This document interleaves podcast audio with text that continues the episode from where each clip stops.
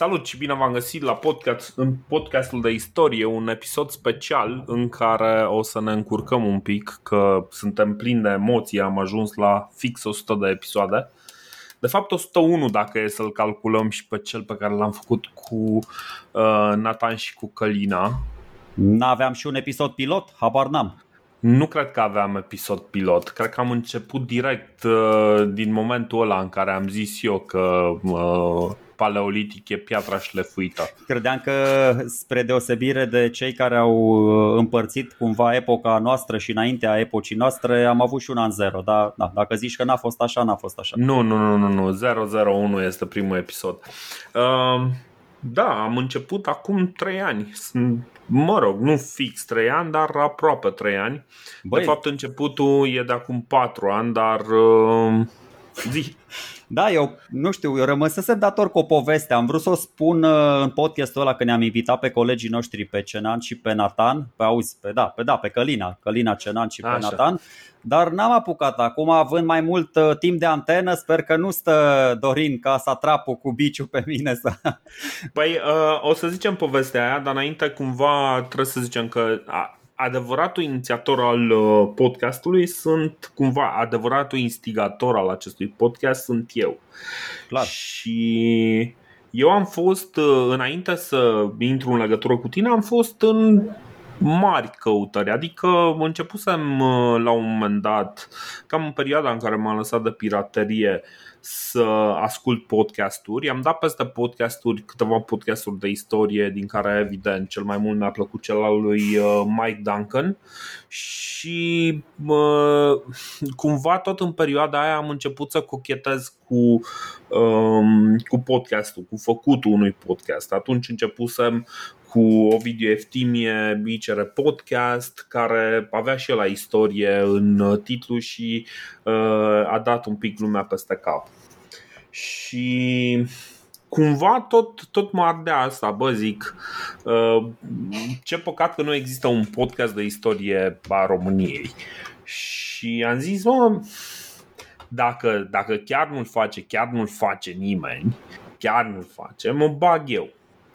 Și inițial doream să-l fac tot așa, un fel de solo project, să fiu eu de unul singur, să mă înregistrez, dar cumva după ce am uh, petrecut un pic mai mult timp făcând podcast cu Ovidiu, mi-am dat seama că îmi place mult mai mult varianta asta de discuție liberă în care nu sunt uh, uh chitară solo și uh, în care mai există loc și pentru uh, greșeli și pentru învățat și pentru uh, alte lucruri. Și nu a fost uh, uh, nu a fost deloc ușor să găsesc pe cineva cu care chiar să simt că o să pot să, uh, să mă înțeleg.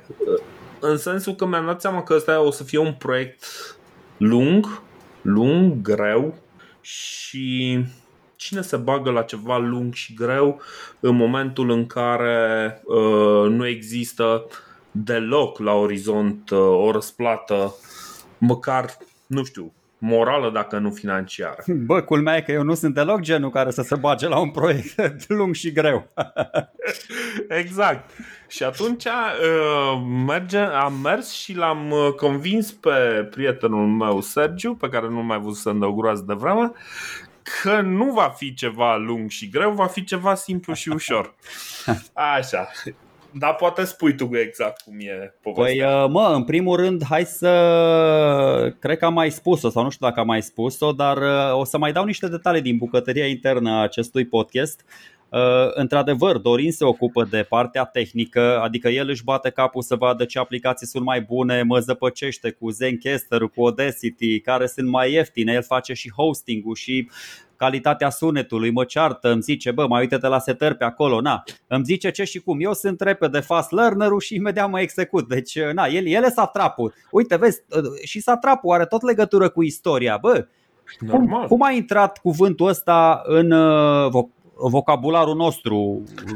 Nu știu, urmașii iranienilor s-au întâlnit cu urmașii noștri, geții, cu, cu persanii, cine a scris, când s-au întâlnit. E, E mult mai simplu. Um, prin, pe la 1800 au început să studieze istoria și în mod natural în momentul în care studiezi istoria trebuie să vorbești și despre ce au făcut grecii și despre ce au făcut romanii. Și în momentul ăla, pentru că ei au fost la început când au pus bazele unui sistem de educație, avem și uh, cuvintele astea care vin din, uh, din istorie. Păi, Explicația e foarte simplă. Corect, doar că satrap nu vine nici de la roman, nu vine nici de la greci, vine de la persani. Adică de ce nu ți-aș fi da, spus, da, guver- de ce nu ți-aș fi spus uh, propretor sau proconsul, că așa se numeau magistraturile celor care guvernau o provincie în Republica Romană pe vremea aia. Dar în fine, ați înțeles ideea. Deci, Satrapii sunt mai duri. Exact, exact. Pe asta spuneam că Dorin, uite, uh, eu într-adevăr sunt un tip extrem, băi, aș fi spus comod, dar eu sunt de-a dreptul leneș, recunosc, eu sunt de-a dreptul leneș și uh, deși atunci când eram micuț îmi plăceau și istoria și geografia, eram bun la numere, știam anii, toate chestiile astea, adică m-a încântat ideea pe care a avut-o Dorin și pe care mea mi-a prezentat-o. Uh, bă, mi-am dat seama că nu e rău Uh, nu e rău să. Uh, uite, uh, mi s-a părut ideea asta, ocazia ideală să mă motivez, să am un proiect la care să contribui și eu cu puțin, să, na, Dorin mă obliga cumva să fiu destul de serios, să nu credeți că termenele astea sau faptul că am înregistrat timp de vreo 2 ani jumate din săptămână în săptămână sau chiar și acum din 2 în 2 săptămâni sunt niște termene foarte umane sau Credem, adică e foarte greu, că noi mai avem, na, trebuie să mai și trăim, să ne mai câștigăm existența și din alte surse și de asta spun, Dorin are marea calitate de a nu mă lăsa să, să-l încejez, pentru că dacă ar fi după mine am înregistrat un episod la două luni și ăla probabil că ar avea 5 minute. Ei, nu chiar, că am început să vorbim prea mult și tot, tot trei ore ar avea. Bă, nu, o să mai spun încă o chestie, adică ai, dacă tot vorbim de podcast, după aia poate la sfârșit lăsăm, lăsăm și istorioara, adică cum, cum, s-a, cum a venit scânteia. Dar uh, uite, vreau să, că mi-au mai spus-o și alți ascultători așa, bă, vreau să-mi ofer scuzele tuturor ascultătorilor pentru că mi-am ascultat episoadele și primele 40-50 de episoade, uh, cum să zic eu, se vedea că eram nepregătit. Adică transmiteam informația de, de destul de, de laconic Uh, și motivul era unul singur. Bă, pur și simplu vorbeam doar din cultură generală. Tu citeai, te informai. Uh, greu m-am convins și eu așa, nu știu, tot așa, după vreo două palme virtuale să, să mă apuc de sursele primare, să, să mă aplec cu adevărat asupra subiectului, să, și să muncesc, de fapt, ăsta, ăsta e cuvântul, că dacă te bazezi doar 99% pe inspirație și 1% pe transpirație, nu prea merge. Invers merge, dar... Uh, bine, bine cred că pentru tine adevărata palmă virtuală a fost uh, dată de omulețul de la Hamangia. Băi, nu cred, nu cred că nu, nu-mi revenisem după chestia asta. Ăla, ăla, a fost, ăla cred că a fost, ca să înțeleagă iar ascultătorii, ăla, Așa. cred că a fost singura dată când, uh, când am reluat o înregistrare. În rest, noi dacă am uh, înregistra în direct, noi dacă am face live-uri, nu ar fi nicio diferență față de ce publicăm în fiecare duminică, pentru că noi nu tăiem la montaj, suntem extrem de organici, suntem extrem de mă rog, joviali, așa, organici, deci nu... Da, nu, nu, nu facem editări. Bine, noi am mai avut, cred că vreo două episoade pe care le-am pierdut din cauze tehnice. Corect, corect și pe alea a trebuit să le reînregistrăm și cred că pe atunci chiar, chiar am anunțat că uh, ceva de genul, băi, cumva am mai discutat, tot, tot uh, am avut discuții de genul, am mai avut cumva discuția asta? Da, nu, că o avusese încă o zi înainte. Bă, și m-au durut, m-au durut episoadele alea foarte mult, Dorine, că Ți-am spus, uh, ăsta e și avantajul, unul dintre principalele avantaje ale acestui format al nostru, un dialog spontan, organic între două persoane care cred că uh, ideile bune se pot uh, naște mult mai bine dintr-un dialog din ăsta. Mm-hmm. Colegii noștri, că uite, avem da, și Călina și Nathan, în, au alt, nu știu, au plusuri și minusuri. Putem să le analizăm pentru că chiar vorbeam de, de, de aspectul ăsta. Ei transmit cumva mai multă informație brută în unitatea de timp. Cel puțin Călina face chestia asta la istoria României. Uh, noi încercăm, nu știu, nu vreau acum să zic că suntem un pic mai pedanți, mai profunzi, uh, despicăm firul de păr în patru, dar uh, Bă, în primul rând, două minți luminate, din două minți luminate cred că ies mai multe idei bune decât dintr-una singură. Iar Adevărat. să faci așa două persoane, că mă gândeam, mă uit un pic și vreau să și critic pe ei. Bă, e moartea căprioarei, e moartea căprioare, mi se pare sisific să-ți faci dita mai scenariu. Nathan spunea că el își face vreo 10 uh, pagini de, de script și să stai uh-huh. să ne citești așa fără nicio inflexiune, fără să te surprinzi, fără să poți veni cu idei noi, adică eu nu, nu-i critic, Vreau să spun. Pentru, pentru aia, aia vreau să zic. E pur și simplu un stil pe care tu nu ai putea să-l abordezi uh, și e de înțeles. Adică uh, eu înțeleg. Am și încercat înainte să, să vin și să avem discuția aia pe care cred că merită să o povestești chiar acum.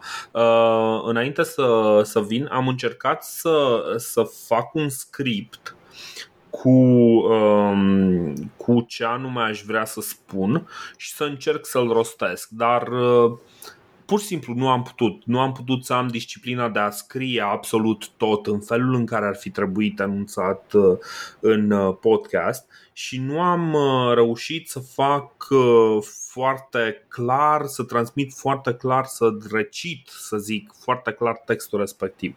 Pentru mine abordarea asta am încercat-o, nu e vorba că n-am, n-am fi încercat-o, am încercat-o, dar nu, nu este ceva ce, ce pot eu să fac. Și în momentul ăla mi-am dat seama, bă, uite, putem să începem un uh, podcast uh, în stilul ăsta, mai conversațional uh, și am găsit cumva un model perfect. Au fost băieții aia care făceau Life of Caesar care este un podcast. Acum nu mai este public, este pe bani. Băieții au retras episoadele vechi și le-au pus numai contra cost au doar primele câteva episoade publice.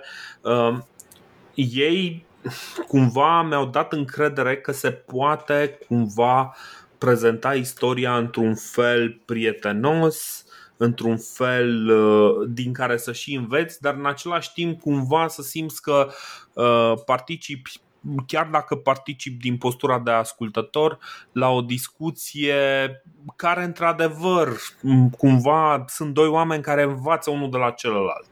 Da. Și cred că asta este esența a ceea ce facem noi, că suntem doi oameni care învățăm unul de la celălalt și ne adaptăm și uh, cred că ăsta este esențial. Asta, asta cred și eu că uh adică detaliul ăsta e foarte important. Dialogul ăsta și constructiv și glumeț și mai relaxat, mai efervescent pe care îl avem noi, uh, consider că poate să provoace, uh, să producă mai multe, mai multe idei în timp real, asta spun eu. Pe lângă cele 2, 3, 4, 5 pe care ni le pregătim fiecare în planul de lecție, normal că nu suntem chiar așa de spontani și originali, bă, uh, e, nu știu, ți-am spus, vin, eu sunt pe principiul meșterului Manole de fiecare dată, la fiecare discuție pot să vin cu idei mai bune decât ultima dată. Ok, am construit o mănăstire, băi, negru de data viitoare fac una și mai meseriașă. Bine, de cele mai multe ori nu se întâmplă asta și de aia de aia am început și eu să-mi iau din ce în ce mai multe notițe pentru că, vedeți, dacă vorbesc doar din cultură generală și doar din amintiri,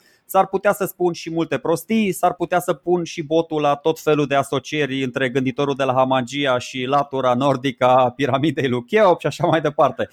Da. Hai că o să povestim și chestiile astea. Da, da, da, de acord. Dar de acord. Uh, hai să le luăm în ordine. Povestește tu cum s-a întâmplat să, să ajungem. Pentru că eu cumva nu, nu eram foarte sigur că Sergiu avea, adică nu eram foarte sigur că Sergio chiar ar fi vrut să facă proiectul ăsta și noi ne-am văzut după destul de mult timp, adică înainte chiar nu ne mai văzusărăm, deși suntem în același oraș, nu ne mai văzusărăm de ceva vreme, de câțiva ani buni.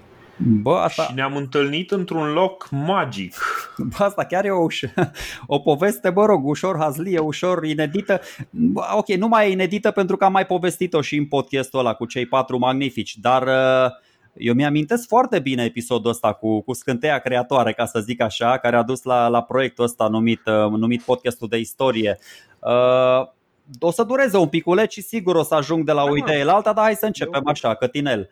Uh, eram în the day, da, uh, the sea was angry that day, my friends. Adică eram, eram în, în toamna anului 2016, nu știu, luna octombrie sau ceva, ziua nu mai știu, dar uh, discutasem cu Dorin după multă vreme, bă, hai să ne vedem, nu știu, discutasem la prânz parcă să ne vedem uh-huh. după masă. Eu ieșeam de la serviciu meu, tu ieșai de la serviciu tău, hai să ne vedem la un meci de fotbal. Și el, ce meci bă de fotbal? Cum bă, nu știi, joacă celebrele echipe Foresta Fălticeni cu Fece Brașov, niște echipe fanion ale diviziei B, că erau în divizia B atunci în anul 2016. Băi, erau pe locul 2 și 3, erau destul de bine plasate, că asta mi-a și plăcut cumva. A, ah, încă o dată, revin la o chestie, că de ce ne-am dus la Foresta Fălticeni Fece Brașov? Uh, eu am origini moldovenești, Dorin origini uh, muntenești. V-am zis, ne-am întâlnit în Transilvania să facem un podcast uh, despre istoria României. Sună foarte, foarte frumos. Exact. Dar care era faza cu meciul și de ce... Bă, de ce are o statură atât de legendară? Exact, exact. Uh, stai să mă gândesc un piculeț. Uh, așa, mă, așa. La Dinamo, nu, uh, nu, nu, nu. Eu sunt uh, fan Foresta de pe vremea, nu știu, de când m-am născut. Din, din anul 2000, dacă țineți minte, în anul 2000 e un meci celebru, legendar, între Dinamo București și Foresta Fălticeni. Dinamo București în, anul 60, în minutul 60 conducea cu 4-0 și ăștia au întors scorul și au făcut 5-4 până în minutul 90, da?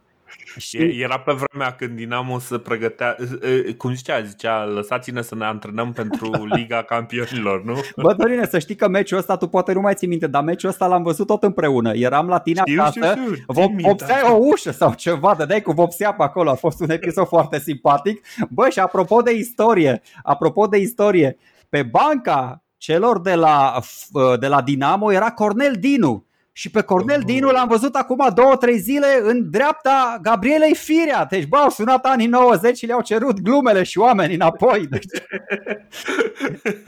i-am, văzut pe toți, așa, așa. i-am văzut pe toți ăia din anii 90. Apropo de ciclicitatea istoriei, vedeți, deci oamenii care erau la mod atunci sunt, vă uitați un pic pe listele Consiliului Local de la PSD din capitală și o să-i vedeți din nou cu mare aplom. Pe un Petre Roman, pe un uh, Mitică Dragomir, Jesus Christ. Dar în fine, o, da.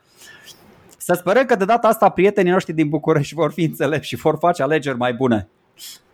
Da, Uh, în orice caz, era acel, acel meci legendar, nu știu, cred că e un meci pe care toată lumea îl cam ține minte dacă a urmărit fotbal în România în ultimii 30 de ani. Și ăla chiar a fost un match, adică nici nu știu, acum sunt multe suspiciuni, nu știu dacă l-a vândut, dacă nu l-a vândut, nu știu exact cum, cum e pe acolo, dar ca și poveste așa, este o poveste extraordinară că s-a întors uh, meciul cu 5 goluri date de, de Foresta Fălticeni, care erau niște vasilici. Termenul de vasilic este un termen care s-a format în copilăria noastră și pe care nu o să-l exprimă, explicăm foarte, foarte bun, poate la episodul 200 o să-l explicăm. Băi, uite aici, uh, când mi-ai spus de chestia asta cu podcastul și așa, eu recunosc, sunt, uh, îmi place ideea de competiție, îmi place ideea asta de, de concentrare, de provocare, mă rog, o, cuvântul de ordine să rămână sportivitatea. Dar uh, uite, acum stau și mă gândesc, bă, noi nu prea avem aceiași favoriți, indiferent de sport, că tu țineai cu FC Brașov, eu țineam cu Forest, apropo, a câștigat FC Brașov cu 2-1. Acum cred că ambele echipe sunt prin divizia a treia, a patra, nu mai contează. Uh, la fotbal, tot atunci, începând din anul 1999, la fotbal eu țin cu Arsenal, Dorin e fan Manchester United.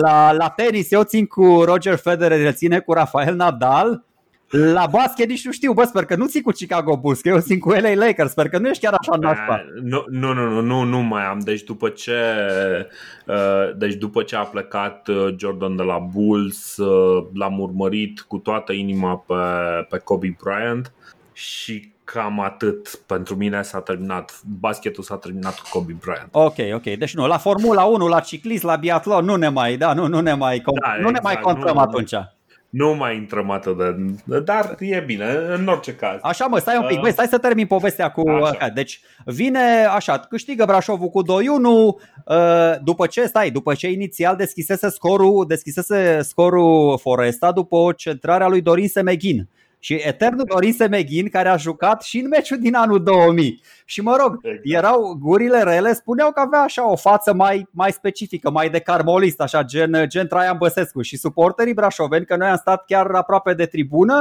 țipau așa foarte, era splin de patos cu Dorin Semeghin, spaima sticlelor de vin, adică era Băi, și, și e, singurul, e singurul slogan de pe stadion pe care îl pot spune pe post, că celelalte erau cu pe ei, pe ei, pe mama lor, erau triste rău de tot. Adică mai... Uite, vezi că ai mai zis unul. da. Bine, atunci... Dar, nu, într-adevăr, nu suntem, la, nu suntem pe stadion aici, poate ne ascultă și copii, deși... Da. Um, bine, cumva copiii care ne ascultă sper că au peste 15 ani, că peste 15 ani deja încep să cunoască problema. Bun, atunci nu mai, nu, nu mai au cu amintirile care mă chinuiesc. Care e bottom line-ul? Care e concluzia? Uh, în timpul meciului sau după meci, vine Dorin cu ideea asta, cu propunerea asta revoluționară și spune, bă, ce zici? Te pasionează, adică nu știu, te pasionează să ne înregistrăm când vorbim noi pe teme istorice, așa, haotic și să-i lăsăm pe alții să ne asculte de nebuni, adică ne băgăm la un podcast. și am zis, bă, cum să nu? Da, Adică e super idee, hai să vedem cum o punem în practică și aici ai altă poveste. Că am dus, da, da adică bă, de fapt, asta e ideea și după aia continuăm sau mutăm azimutul un pic. Așa s-a născut podcastul de istorie, datorită confruntării dintre Fece Brașov și Foresta Fălticeni, oricât de ciudat ar putea exact. să sune. Uh, chestia e că noi am încercat uh, câte, câte încercări am avut? Am avut două încercări nereușite și de-abia treia uh, de-abia treia a ieșit cât de cât uh, decent. Am zis că aia cu paleoliticul e cea mai mică chiflă și cu aia putem să ne, să ne compromitem live. Uh, da, deci, nu, uh, deci cred că marea problemă pe care am avut-o noi cu podcastul a fost, în primul rând, ok, de partea mea, pentru că eu teoretic conduceam discuția și așa, nu știam exact cum trebuie pregătit un podcast de genul ăsta chiar nu, nu știam și într-adevăr mi-am făcut un set de notițe, dar setul de notițe a fost atât de, uh, atât de dezorganizat încât în momentul în care am început să vorbesc în versiunea finală, uh, nu mai știam exact de unde vine numele de paleolitic și uh, spre deosebire de Sergiu, memoria mea nu este chiar atât de bună ca a lui și uh, am stat ceva mai prost și atunci am băgat chifla aia cu paleoliticul care e piatra șlefuită. Am zis să rămână, să rămână episodul ăla așa cum este acolo. Știu că există ceva comentariu care vrea să ne corecteze, apreciem întotdeauna. Știm că primul episod începe cu o greșeală, dar uh, este suficient de mică încât să fie. Înainte am mai avut încă două încercări în care fie tonul discuției sau felul în care duceam discuția uh, nu, nu era suficient de, uh, suficient de ok și nu ne-am înțeles noi foarte bine cum anume trebuie să comunicăm, cum anume trebuie să facem chestia asta. Deci de la prima înregistrare până la înregistrarea care se aude uh, pe, uh, pe acest uh, um, pe site practic au trecut cred că au trecut o lună și jumătate mm. O lună și jumătate în care cred că, cred că cam atât a fost cred că a fost ca, sau măcar o lună. Păi nu, ne-a, ne mai văzut după discuția asta uh, de la meciul de fotbal, ne-a mai văzut de câteva ori, am mai povestit un pic, am stabilit așa orientativ un plan de bătaie pe care evident că nu l-am respectat deloc, că Dorin își imagina că Burebista e contemporan cu Moise și ajungem la el în episodul 3, dar în fine, după, după niște tatonări, așa după 2-3 luni, am zis, bai să-i dăm drumul cu registrarea și să vedem ce iese. Și bă, a ieșit bine. Eu zic, ceea ce vedeam la început ca o potențială uh, blocadă, așa, o poticneală, într-adevăr, Dorin se ocupă de introducere, uh, de subiectele pe care le vom trata în, în episodul respectiv, așa, adică, mă rog, amândoi le facem, dar el vine cu propunerile. Uh, el tot tu ponderezi un pic, îmi dau seama, ponderezi puțin și timpii pe care îi petrecem la fiecare subsubiect Că am discutat da. acum mai nou, bă, 15 minute la la, 15 minute la la, 15 minute, dacă mă mai abat un pic, dacă mai bat câmpii, mă aduci pe calea cea dreaptă, dar ceea ce mi se pare foarte fain acum, uh, noi discutăm un plan de bătaie foarte, foarte evaziv. Bă, aproape nepermis de evaziv și asta îmi place cel mai mult pentru că poate fiecare uh, să vină cu ideile lui inedite și neprelucrate. Adică sunt 100% originale, nu ne tăiem aripile unuia, unuia celuilalt, nu-ți spun eu ideea și tu zici, bă, stai că nu-i bună sau că nu. Deci fiecare pur și simplu uh, încercăm să, să stabilim într-un mod realist. Asta nu ne prea iese până, până unde să împingem povestea într-un episod, că o să vedeți. Mhm. Asta uneori reușim în într-o oră, uneori în două, uneori în trei ore, adică sunt destul de neuniforme episoadele ca durată și după, după ce se întâmplă toată chestia asta, Dorin, bă, gata, hai, te surprind, începem că și acum mai am întrebat, bă, ești în regulă, de unde vii, de pe drum, bă, gata, pac. Bună seara la podcastul de istorie. Ok. Cel, cel, mai, uh, cel mai dificil lucru și cumva aici o să, o să o să recunoască oamenii care ne, care ne ascultă și o să înțeleagă poate un pic mai bine. Cel mai dificil lucru la acest uh, podcast este să pornim discuția, pentru că, uh, spre deosebire, de exemplu, de podcastul de la ICR, unde acolo avem pur și simplu aceeași discuție pe care o, uh, o avem după salut, salut, ce mai faci, poate fi foarte bine înregistrată și pusă în podcast. Aici cumva trecem dintr-o zonă personală într-o zonă impersonală și ca să facem uh, treaba asta live este un pic mai dificil și de asta poate uh, ați observat că foarte des începutul este cel mai dificil. Că după ce începem să, uh, să avem un dialog, să nu, ne, să nu mă mai încurc eu în propriile cuvinte, parcă începem și ne dăm drumul. Acum mai este încă un lucru. Practic, felul în care înregistrăm Uh, presupune că nu o să fim nici exhaustivi, nici uh, nu o să tratăm în mod egal uh, subiecte de importanță egală. Adică întotdeauna o să avem niște subiecte preferate, întotdeauna o să mergem pe câteva subiecte. Sunt, deci noi am trecut acum prin, printr-o istorie care uh, cum să spun, aproape fiecare episod uh, ar putea fi extins să fie undeva la 4-5 episoade, dacă nu mai mult.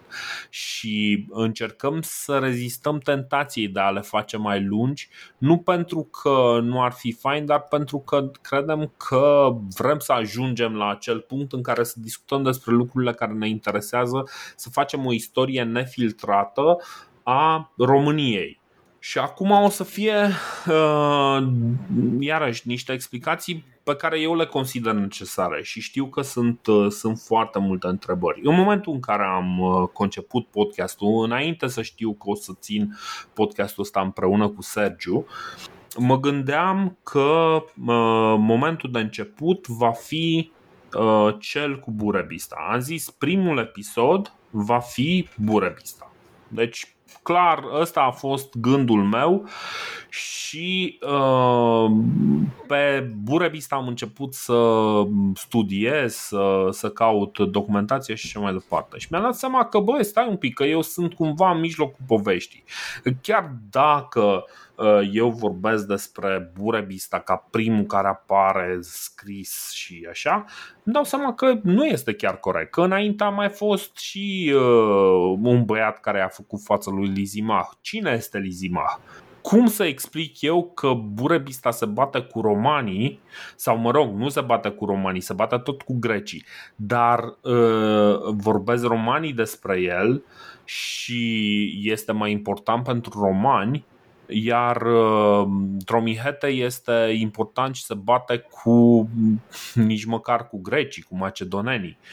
Cum să explic eu toată, toată această poveste și mai ales cine sunt dacii? Și a trebuit uh, după aceea să mă întorc în timp, să mă întorc în timp până când am decis și cred că asta a fost cea mai curajoasă decizie din, uh, din a face acest podcast. M-am întors în timp până în momentul în care chiar a apărut, a, a apărut omul ca ființă și am zis, bă, ok, este un lucru pe care eu nu prea l-am înțeles când, când l-am studiat în școală și poate că este momentul perfect să, să studiez. Dar asta înseamnă că am ieșit din tărâmul poveștilor și a trebuit să intru într-un tărâm foarte științific, foarte dificil. Eu cam în punctul ăsta eram în momentul în care am vorbit cu Sergiu și în momentul în care am vorbit cu Sergiu i-am pus în față un subiect foarte dificil. Uh, el nu avea nici, uh, nici exercițiul uh, vorbirii într-un podcast, nici eu, adică până la urmă oarecum meritat. Unul din comentariile de la, uh, de la podcast de pe pagina de iTunes este că aoleu, ăsta e cu Dorin, ăsta nu e capabil de nimic, dacă ar fi cu oricine altcineva l-aș asculta. Ceea ce îi urez domnului acela sănătate, are foarte perfectă dreptate. Nu sunt nici cel mai bun speaker, n-am fost niciodată și nici nu voi pretinde că sunt cel mai bun speaker, dar uh, Până la urmă, cred că ceea ce a făcut diferența a fost faptul că mi-am făcut curaj să trec peste aceste probleme și să, să intrăm în conținut și dincolo de formă, cred că conținutul a început să se așeze. La un moment dat eram eu foarte ambițios că eram cumva destul de hotărât să ne ținem de plan și să urmărim uh, istoria României și asta era a doua chestie pe care vreau să o ating. Uh, până într-un moment, cred că pe la episodul 35, în care spunem că, ok, facem un mic de tur prin Mediterana, dar în vreo două episoade o să vorbim despre Burebista, adică Dumnezeule, sigur că da, în două episoade vom vorbi despre Burebista. Uh, au fost mai mult de două, adică au fost vreo 50, cred, uh, pentru că uh, recunosc că Până atunci, nu cred că învățasem să citesc despre istorie așa cum am făcut-o uh, recitind și restudiind istoria Republicii Romane. Și în, înțelegând cât de importantă este nu doar pentru noi ca și uh, o țară insulară care se trage și își uh, reclamă identitatea din, uh, din Republică și mai apoi din Imperiul Roman ci pentru întreaga Europa. Și e momentul în care îmi dau seama că lucrurile sunt mult mai nuanțate, că poveștile de acolo sunt mult mai complexe decât o simplă uh, asta e albă, asta e neagră. Um, și atunci am uh, început să răspundem la niște întrebări care pe mine mă preocupau foarte mult. De exemplu, sunt frații Grahi niște uh, socialiști nenorociți care vor să împileze poporul?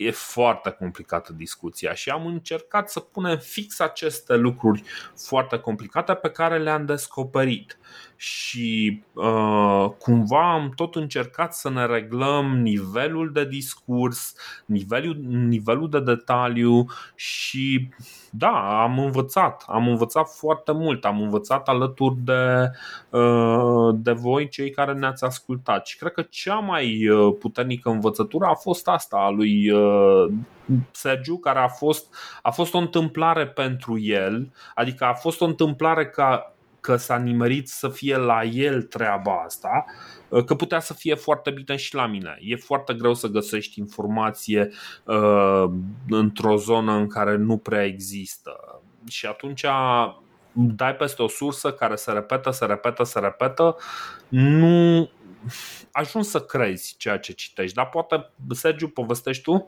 Uh, băi, în primul rând să știi că a ieșit, ce a ieșit, a ieșit foarte bine.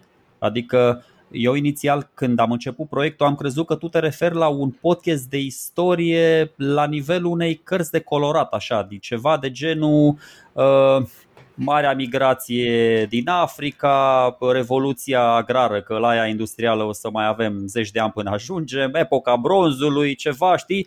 Și după aia când am văzut că începem frumos să ne articulăm așa, bă, cu egiptenii, cu persanii, cu asirienii, cu grecii, cu uh, macedoni, cu diadohii, cu cartaginezii, cu romanii, aici la romani ne-am împotmolit rău de tot, adică nu mai putem să ieșim din Republică, am ieșit din Republică, am intrat în Imperiu pe principiu din lac în puț, adică și apropo de Burebista, în loc să începem cu el, ne-au luat vreo 80 de episoade să ajungem la, la săracul Burebista. Uh, exact. Odată cu Burebista, vedem, au venit la pachet mistificarea unei uh, personalități, cum ce, care e faza cu propaganda, care e faza cu istoriografia, nu doar uh, conflicte militare, că asta am stabilit, bă, hai să vedem ce înseamnă, cum se schimbă niște percepții la nivel de societate și aflăm și noi, uh, și noi suntem la fel de nerăbdători ca voi să vedem ce ne rezervă viitorul, pentru că încă nu știm, încă nu știm. Ca structură, mie mi-e destul de clar că va, uh, e o diferență clară de calitate între episodul 20, episodul 60 și episodul 90. Dar trebuie să fiți conștienți de un lucru. Uh, stilul nostru de discuție liberă e aproape imposibil ca, ca episoadele să iasă impecabile. Nu contează cât de oratori suntem, cât de limbuți, cât de nu contează, vorbim prostii, nu vorbim prostii, n-ai cum. Uh, dacă, ar, dacă ați dori să iasă impecabil, ar trebui ca eu să citesc un script, dorim să citească alt script, să ne sincronizăm scripturile, să zicem, bă, după 5 minute intri tu, după aia tași din gură, după aia intru eu, n-ai cum. N-ai cum, uh-huh. plus că există, bă, și asta mi se pare cea mai mare evoluție la noi, există și diferențe de caracter uh, și de stil între mine și Dorin care la un moment dat uh, ne-au făcut să ne mai ciondănim un pic. Au mai fost niște divergențe între noi, dar vedeți ce înseamnă din nou să te poți concentra pe the big picture. Bă, mergi mai departe, lasă orgorile, lasă prostiile, lasă chestiile astea, pentru că proiectul ăsta e unul foarte fain. E unul foarte fain și vă spun, o să aveți de învățat de la noi și eu acum, bă, îmi dau seama de niște lecții. În trei ani jumate de când mănânc istorie pe pâine de dimineață până seara, îmi dau seama de niște, de niște legi imoabile ale istoriei pe care nu le-aș fi gândit nici în 30 de ani. Adică nu le-am gândit 30 de ani de acum înainte de chestia asta. Mm-hmm. Și așa cum ziceam la început, ăsta e cel mai tare moto al podcastului. Bă, noi nu facem doar un podcast de istorie, noi vom face istorie cu acest, cu acest podcast.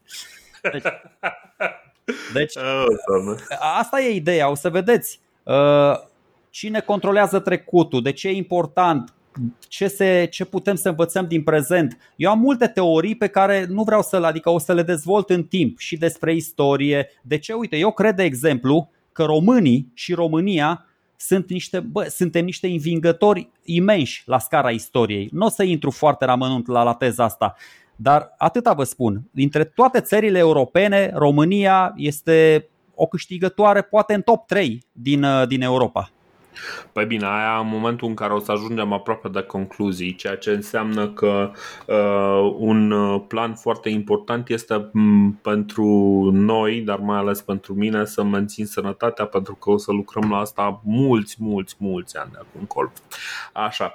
Uh, dacă e să vorbim despre teorii care, uh, care mi s-au format și mie în timp ce discutam uh, Uh, lucrurile astea și bine, citind în paralel și alte lucruri despre istoria României, îmi dau seama de un adevăr pe care, de care noi nu suntem deloc conștienți.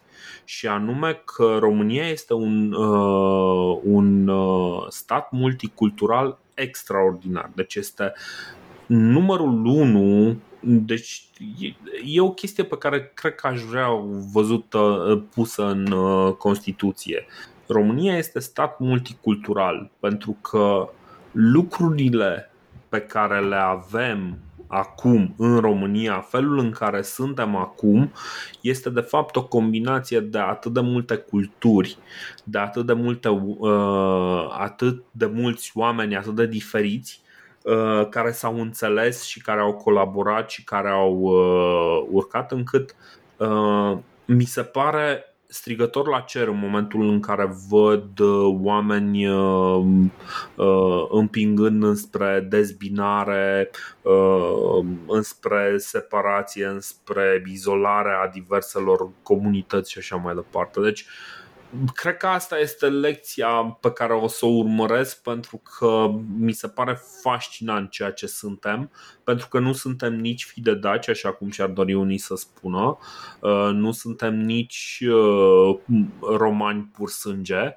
suntem mai mult de atâta suntem mult mai mult de atâta.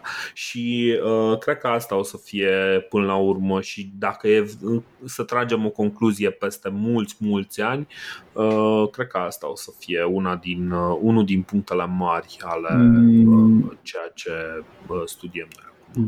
Cel mai important lucru, cel mai important lucru pe care l-am învățat eu în aproape patru ani de, de citit surse primare și de înțeles și de discutat despre istorie, bă, este unul foarte trist de fapt.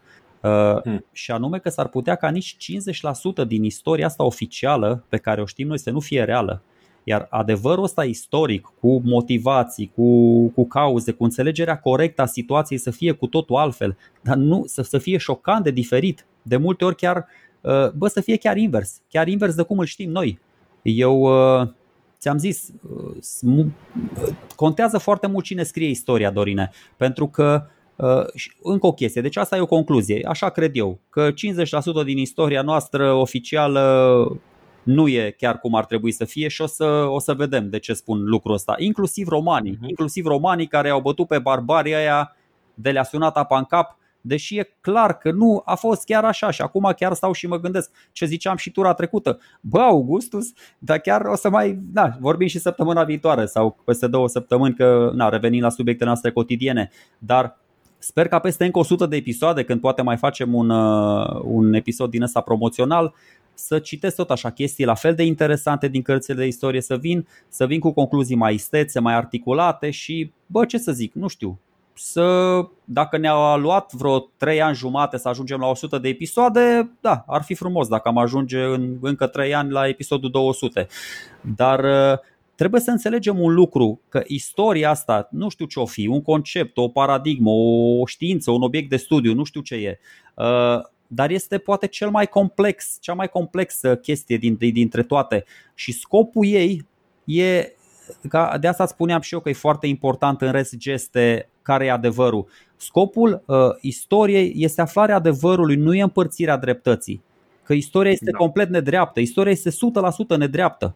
De aia poate mulți avem, avem uh, frustrarea asta că istoria ne-a de dreptățit. Bă, nu, istoria nu are legătură cu dreptatea. Nu există, că sunt mai dezvoltați vesticii, că olandezii, că ăia cu războaie coloniale, că au bogăție, că aia au flux de bani. Nu contează, nu mă interesează.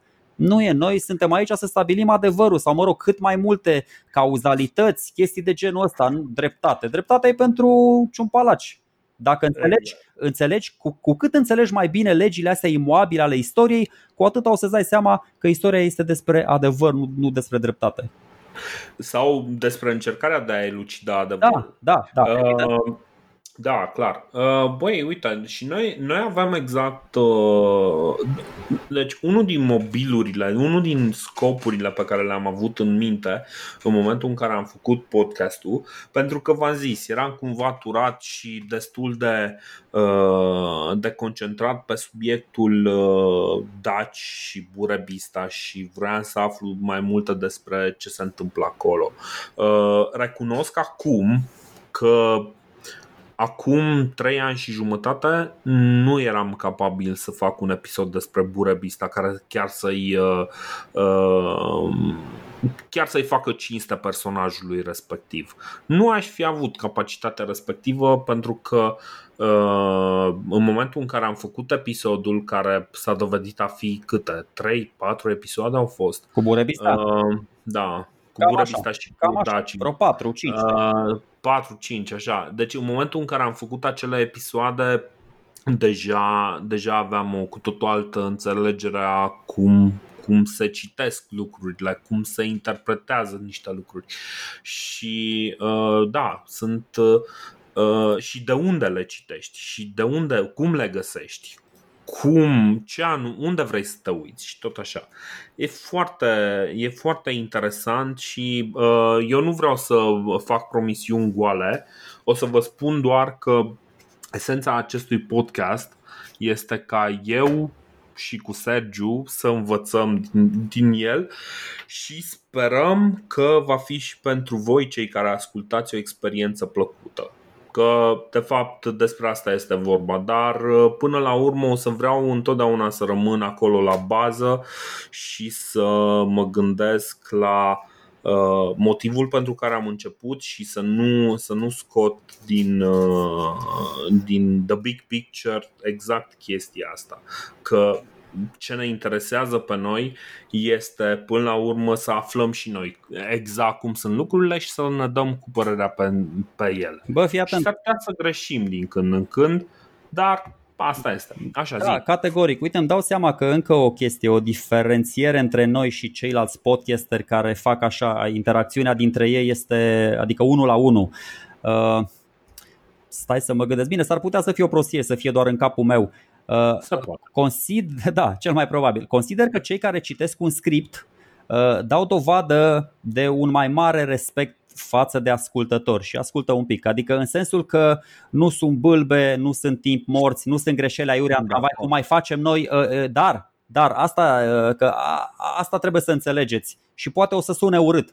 Bă, noi facem podcastul ăsta în primul rând pentru noi sau eu cel puțin îl fac pentru mine. Iar dacă da. vă este, ăsta e bonus, dacă vă este și vouă de folos la ceva și credeți-ne sau chiar vreau să vă fie și mă bucur, uite, chiar chiar mă bucur Uh, deci asta e un bonus, asta e, mă rog, respect, dar uh, dacă e ceva ce apreciez la mica noastră comunitate de ascultători, e faptul că uh, bă, sunt tăcuți. Chiar și tăcerea asta și faptul că nu ne obligă să răspundem la o mie de întrebări și la o mie de feedback-uri, mie îmi place chestia asta, că ăsta e caracterul meu, e unul așa mai, mai contemplativ, nu caut atenție, nu vreau like, click, dați share, o mie de, de chestii din astea așa, nu știu, adică e foarte fain să vă păstrați toți ascultătorii, dar a, bă, să aveți o fire din asta uh, contemplativă, nu știu, mistic, rațională, iscoditor, spirituală, cum vreți voi, dar, dar fiți super smart și încercați uh, să ne provocați și pe noi. Dacă vedeți că greșim, că se mai întâmplă, na, din ce în ce mai rar îmi place să cred, uh, dar se mai întâmplă să greșim și noi. Sau dacă aveți o înțelegere un pic mai profundă a fenomenului, sau dacă aveți un, un izvor pe care considerați că nu l-am atins, că noi acum da, l-am citat și pe Tacitu și la gata, l-am lăsat pe Plutarh în spate, dar ne-am apucat de Pliniu, ne-am apucat de Cassius Dio, ne-am apucat de Suetonius, de foarte mulți, da, Salus, deci foarte mulți am citit. Dacă aveți o altă sursă, dacă aveți, nu știu, o altă propunere de, de, de, de dezbatere a subiectului, suntem foarte deschiși și na, chiar nu suntem, nu avem o abordare din asta super academică a subiectului, ne dăm seama. Exact, suntem foarte deschiși, dar până la urmă podcastul rămâne al meu cu Sergiu. Deci o să fie Bă. podcastul lui Dorin cu Sergiu și o să punem până la urmă, deci nu o să, nu o să spunem nu feedback-ului, nu, nu o să răsturnăm masa uh, celor care ne dau uh, feedback, dar până la urmă este viziunea mea și a lui Sergiu și noi ne vom spune până la urmă interpretările noastre și părerile noastre și cumva da, cei care ne ascultă cred că au înțeles deja lucrul ăsta. Bă. Adică nici nu cred că mai există cale de, uh, de a face lucrurile altfel sau de a... Nu, cât timp putem să ne zicem părerea noastră pe subiect, o să o facem. Fără, fără să vreau să mă umflu în pene, s-ar putea ca faptul că acest uh, podcast este mai degrabă unul de autor decât unul așa de prezentat o informație informală să-i atragă mai mult pe ascultătorii noștri. S-ar putea să le placă mai mult modul cum prezentăm informația, nu informația în sine. E foarte importantă și chestia asta. Una e să citești așa, fără inflexiuni, fără o glumiță, fără o comparație, fără o punere în scenă și alta e să vii cu un pic de emoție, cu un pic de contradicție, cu o glumă. Mă gândesc că și asta contează și asta îi fidelizează pe ascultători. Și încă ceva, bă, nu sunt, nu sunt puțini, eu spun puțini, dar mă uit și văd că sunt niște cifre astronomice, peste 5.000 de ascultători, adică e, e imens, mi se pare imens. Da. Uh, deci, acum încă o chestie. Vreau să nu interpretați uh, ce zice Sergio aici ca și cum uh, noi am face, bă, alți care fac podcastul de, podcasturi de istorie într-un fel care nu ne place nouă. Nu, nu A, doamne ferește, nici de cum. Nici de nu, cum. În, în niciun caz. Deci, ideea este că fiecare are propriile lui avantaje și acum Sergiu, ceea ce nu spune chiar foarte, foarte clar și pare un pic că încearcă să-i denigreze pe ceilalți. uh, este că uh, noi nu am putea să facem ceva. Exact, exact. Da. N-aș putea să fac uh, ce face Călina, nu aș putea să fac ce face Nathan. Și ce e mult mai important, dar o să ajungem la chestia asta un pic mai încolo, ce mai important este că nici nu trebuie să facem același lucru, fiecare face și știi cum e, întotdeauna e bine să ai mai multe surse pentru informațiile tale. De ce nu, de ce nu să avem mai multe surse? E doar, e doar admirație nedisimulată, Dorine, și credem că o să, o să mai facem episoade în patru, ceea ce o să infirme opinia mea că aș fi cumva invidios pe stilul lor. Uh, da, exact, exact, exact. Um, acum uh, mai e, mai e un punct, pentru că tu nu ai vrut să zici povestea cu, cu, cu, cu ah, păi nu. magia. Păi nu, nu vreau să uh, Stai, că o să zicem un pic mai încolo. Uh, o, o zicem așa ca poveste de, de final. Uh, nu mai știu, ai apucat să zi, am apucat să zicem în podcastul ăla de patru persoane. Bă, nu cred, dar nu e nicio problemă. Pe mine nu mă deranjează să mă mai fac de râs încă o dată. Așa, așa, dar nu e nicio chestie, că puteam, puteam oricând, oricum să fim și eu și tu acolo uh, arși la faza aia. Uh, hai să începem un pic cu feedback-ul. Acum câteva zile v-am cerut uh, un, uh, un feedback, de fapt nu un feedback, v-am cerut niște întrebări. Uh, am pus o postare pe Facebook. Din păcate eu nu prea folosesc Facebook și uh, nu este modul meu de comunicare, nu mai este modul meu de comunicare preferat dar îl folosim pentru că îl folosiți și voi. Um, acolo, Facebook, de fiecare dată când intru pe pagina podcastului de istorie, uh, apare câte un mesaj de genul, băi, dacă mai dai nu știu câți lei, o să ajungă mesajul tău la nu știu câte mii de oameni. Uh, sau, de exemplu, reach up uh, către 800, încă 800 potențiali clienți și uh, mi s-a părut un pic ciudat cuvântul ăsta de potențial client. Uh, noi nu avem clienți la podcastul de istorie, avem doar oameni care vor să afle uh, alături de noi, bă, ce s-a mai întâmplat. Și asta îmi place mie cel mai mult, că și asta o simt uh, cel mai tare că oamenii bă, uh, care au rămas alături de noi sunt cei care își doresc cam aceleași lucruri. Pentru că nu stai să-l asculti uh, 150, aproape 200 de ore pe unul mm, dacă nu te interesează cât de cât ceea ce are de spus.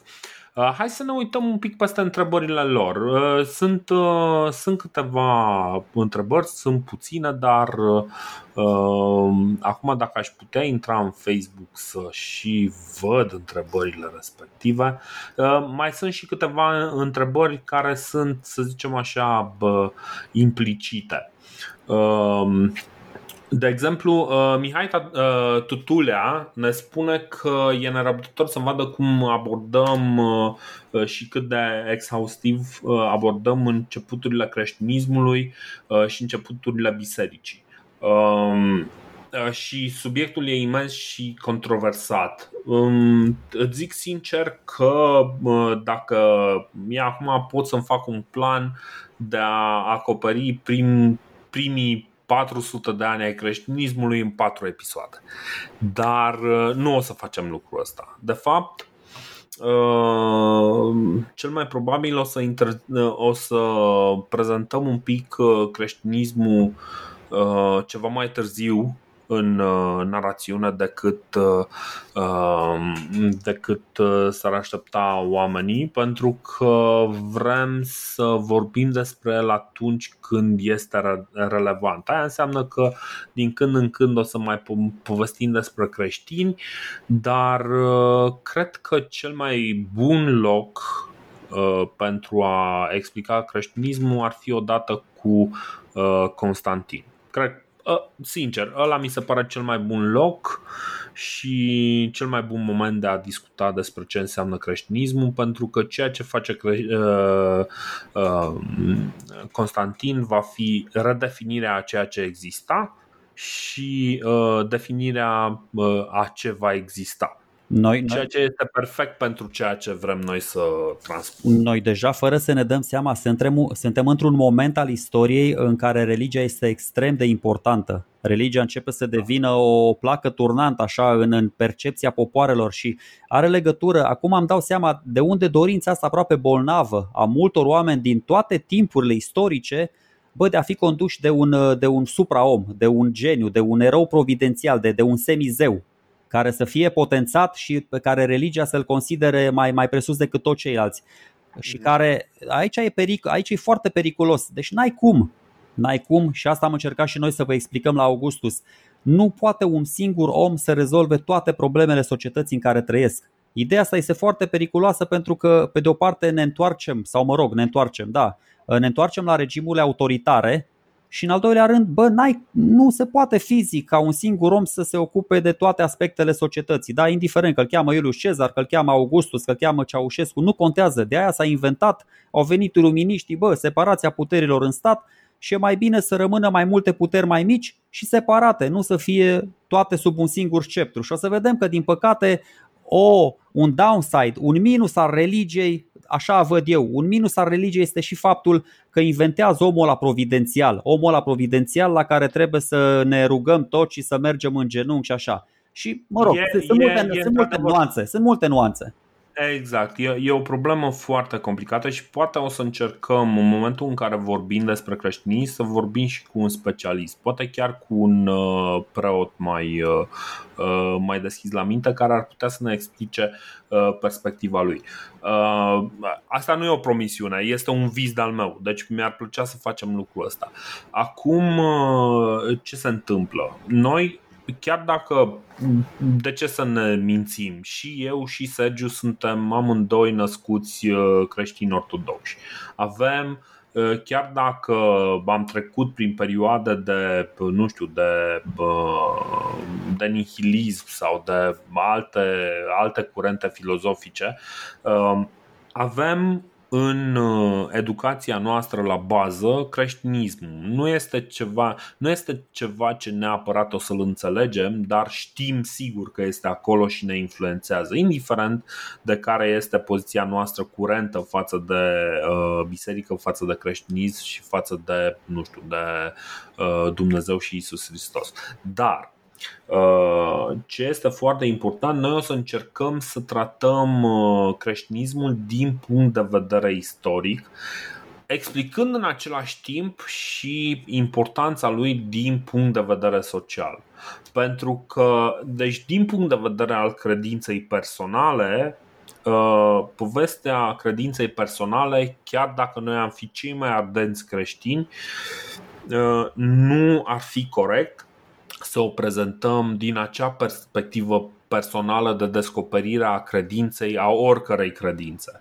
Și atunci o să încercăm să facem același lucru cu uh, marile credințe care ne influențează, cu uh, creștinismul ortodox, cu cel catolic, cu uh, uh, islamismul cu uh, mai târziu cu uh, marile religii care, care o să apară din Orient. Uh, Uh, și, de exemplu, relația creștinismului cu budismul. Poate o să discutăm și despre chestia asta.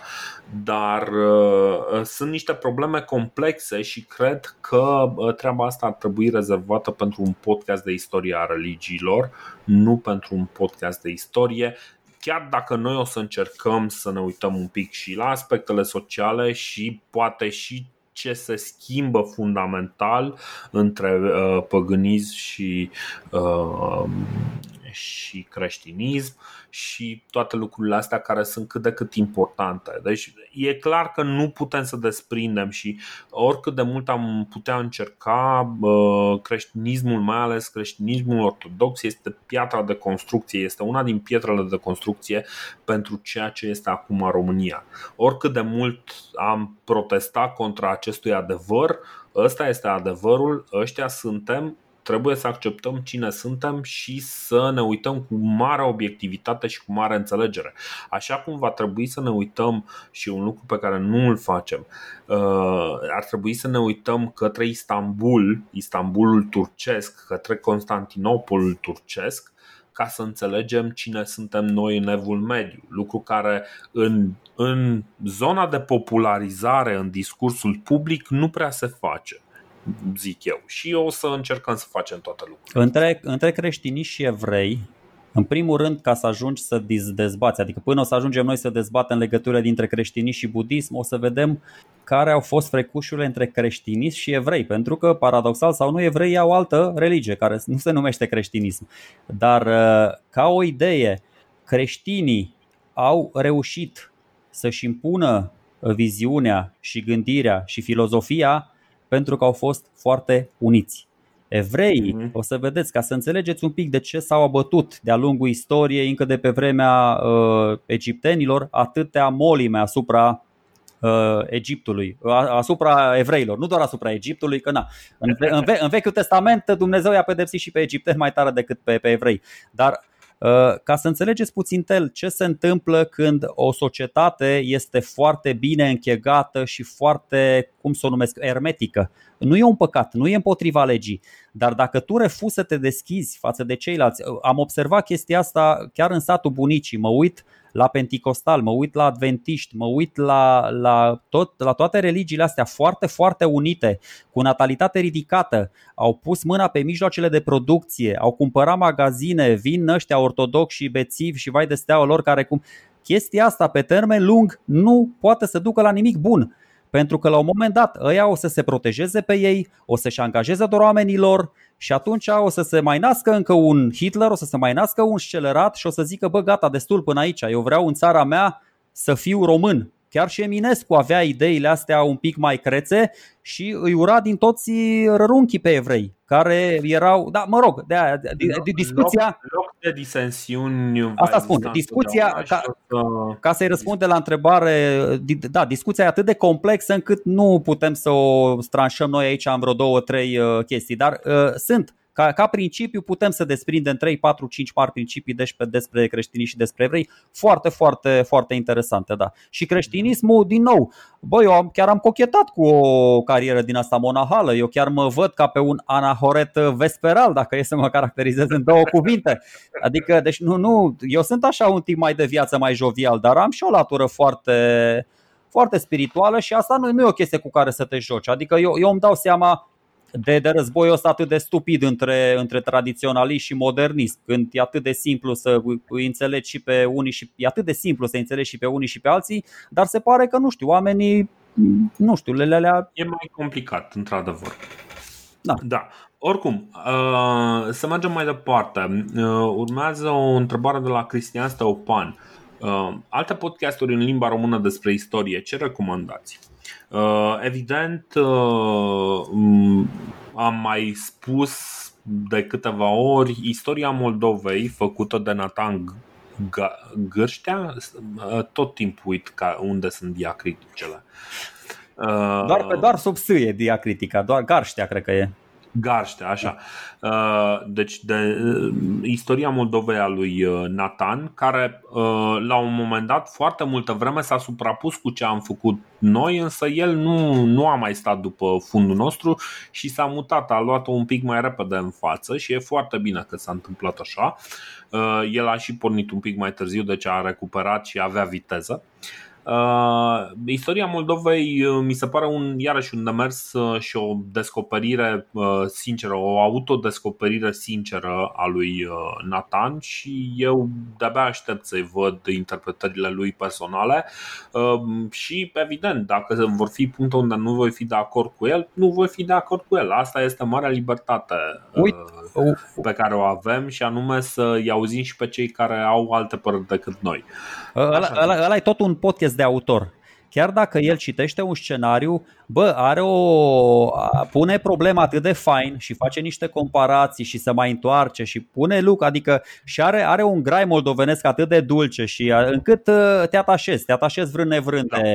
Pe de altă parte, na, Călina este cea mai impetuoasă, Călina chiar vine cu informația și îți dă cu ele în moalele capului, adică te lasă lat acolo, bă, bă, arabă întâi, ha! Ioana San a venit, pac, menumorut, i-a dat lui gelul la joale, mamă, deci Călina te îngenunchează. Dacă o asculti așa mai, mai nepregătit, în 20 de minute te surprinde. Și e tot un podcast Călina, în limba română. Călina, da, face un podcast în limba română, se numește Istoria României. Îl găsiți pe istoria.live, dar poate o să își schimbe uh, domeniul uh, în curând.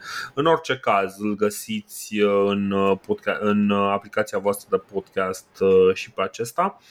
Și într-adevăr este mult mai sintetic, mult mai la subiect, mult mai orientat pe subiectele și pe perioadele pe care le, le discută. Și este practic cu o altă granularitate la un alt nivel făcut respectivul podcast. Apoi mai sunt câteva programe pe care aș putea să le recomand, de exemplu un cobrașovean de al nostru sau un consătean de al nostru, Vlad Pașca, face o serie pe YouTube care se numește Istoria pe șleau și care vorbește despre diverse uh, fenomene din, uh, din zona României, de exemplu, vorbește și de cum a rămas limba română, limba, cum a evoluat limba română, cum am ajuns noi să fim români, uh, sau are o serie despre, al, uh, despre primul război mondial uh, și sunt mai multe teme. El, evident, este mai orientat pe partea asta grafică, mai, mai vizual, mai, mai atent la detaliile respective N-aș putea să vă spun foarte multe despre uh, seria de istorie făcută de băiatul care făcea istoria României cu meme. Nu știu exact cum îi spunea la serie.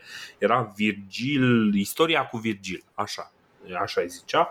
Uh, nu știu dacă pot să vă recomand sau nu. Uh, țin minte că Uh, tratarea lui uh, Virgil a fost și ea suficient de apreciată încât să ajungă să fie chemat la televiziunea română pentru a uh, prezenta un program acolo, ceea ce nu cred că este lucru mic, adică e un lucru important.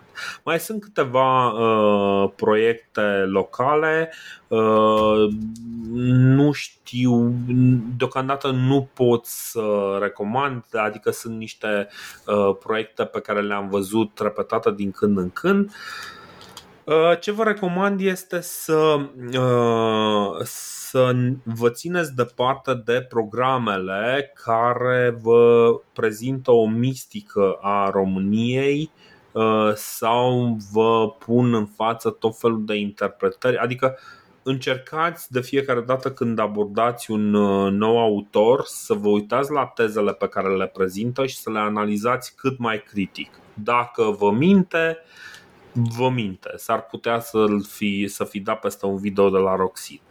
Dacă nu vă minte, dacă simțiți că nu vă minte și nu încearcă să vă manipuleze, dacă într-adevăr are un spirit critic în, în abordarea pe care o face, dacă nu are un scop politic sau uh, de altă natură în uh, care să denatureze uh, corectitudinea programului, atunci e ok. Nu uitați, sfatul meu e în toate programele astea și, apropo, puteți să le recomandați. Noi nu avem aici pic de gelozie în momentul în care am descoperit proiectele lui Nathan sau ale Călinei a fost o mare plăcere pentru noi să promovăm acele proiecte paralele care alții ar fi spus, bă, stai, ăștia sunt concurență cu mine. Uh, noi nu ne facem că ei nu există, ei există, pun alte puncte de vedere, ne plac uh, punctele lor de vedere și uh, sper că vă plac și vouă, e loc pentru toată lumea. Da, și dacă nu v-ar minți nici Daniel Roxin și dacă într-adevăr atlanții ar fi trăit și erau frați buni cu pelajcii care au da, poposit pe, pe, mhm. pe meleagurile noastre și dacă toate lucrurile ar fi adevărate, uh, întrebați-vă, bă, la ce mă ajută? Ce frustrări am eu în mine? De ce simt eu nevoia să mă învârtoșez așa? Ce mândrie am eu?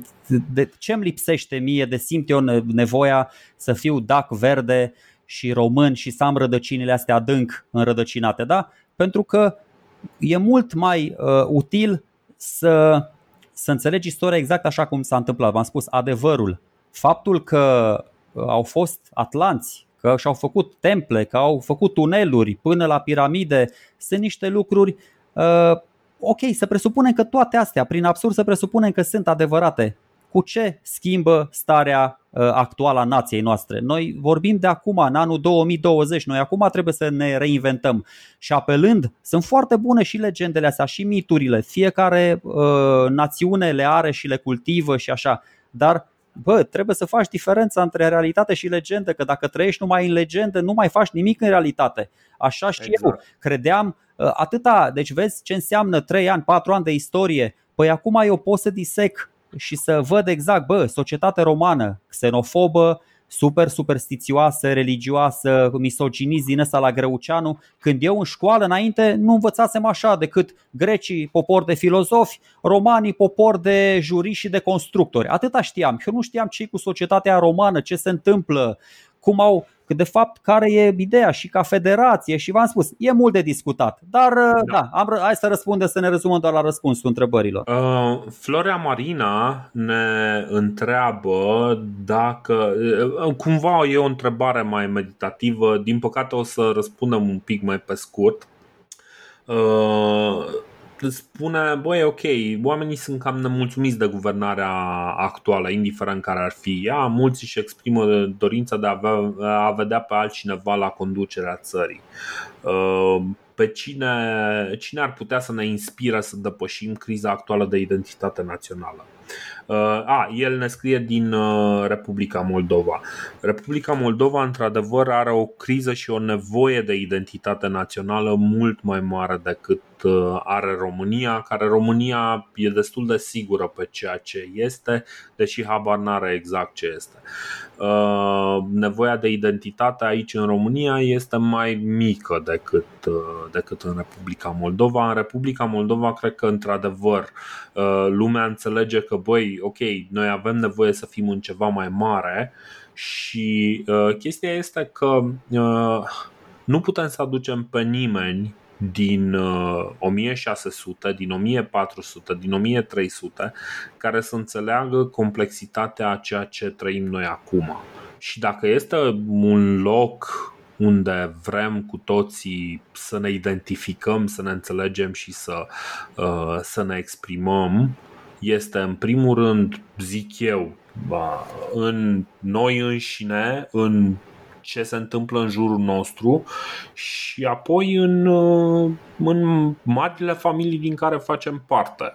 Că uh, e vorba că ne identificăm ca români sau ne identificăm ca maghiari sau ne identificăm ca secui, care sunt o altă treabă decât maghiarii, uh, sau ne identificăm ca europeni Uh, cel mai important până la urmă nu este neapărat identitatea asta pe care ne-o căutăm, nu, e, nu mi se pare atât de importantă, cât mai importantă de, decât toate astea este ce facem noi în jurul nostru. Nu avem nevoie neapărat de un uh, lider puternic.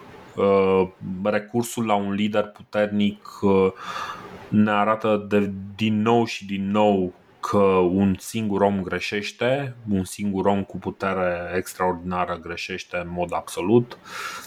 Uh, păi, asta e, da, dacă aș fi mers cu scenariul ăsta utopic până la capăt și să-i dau și eu un răspuns din ăsta cât de cât uh, articulat, în mod normal și natural aș fi tentat să spun Ștefan cel Mare, dacă, mă rog, e și mie, uh-huh. mi-e drag mie, l-am studiat mai mult, îi cunosc bine perioada, mă leagă și copilăria de, de figura lui legendară, că acolo am copilărit, adică prin jurul cetății Suceava, pe unde mergea el la vânătoare, dar uh, bă, îmi dau seama că mm, adică, între Ștefan cel Mare și Carol I, contează foarte mult, v-am spus, și longevitate. Bă, aveți nevoie, Republica Moldova are nevoie de stabilitate, dar stabilitatea pe care a asigurat-o Carol I României, nu stabilitatea pe care, exact din motivul pe care l-ai spus tu foarte bine. Ștefan cel Mare, oricât de mare și sfânt ar fi fost, era tot un despot, era tot un voievod, era tot un, un, un uh, autoritarism din ăsta cu puteri nelimitate.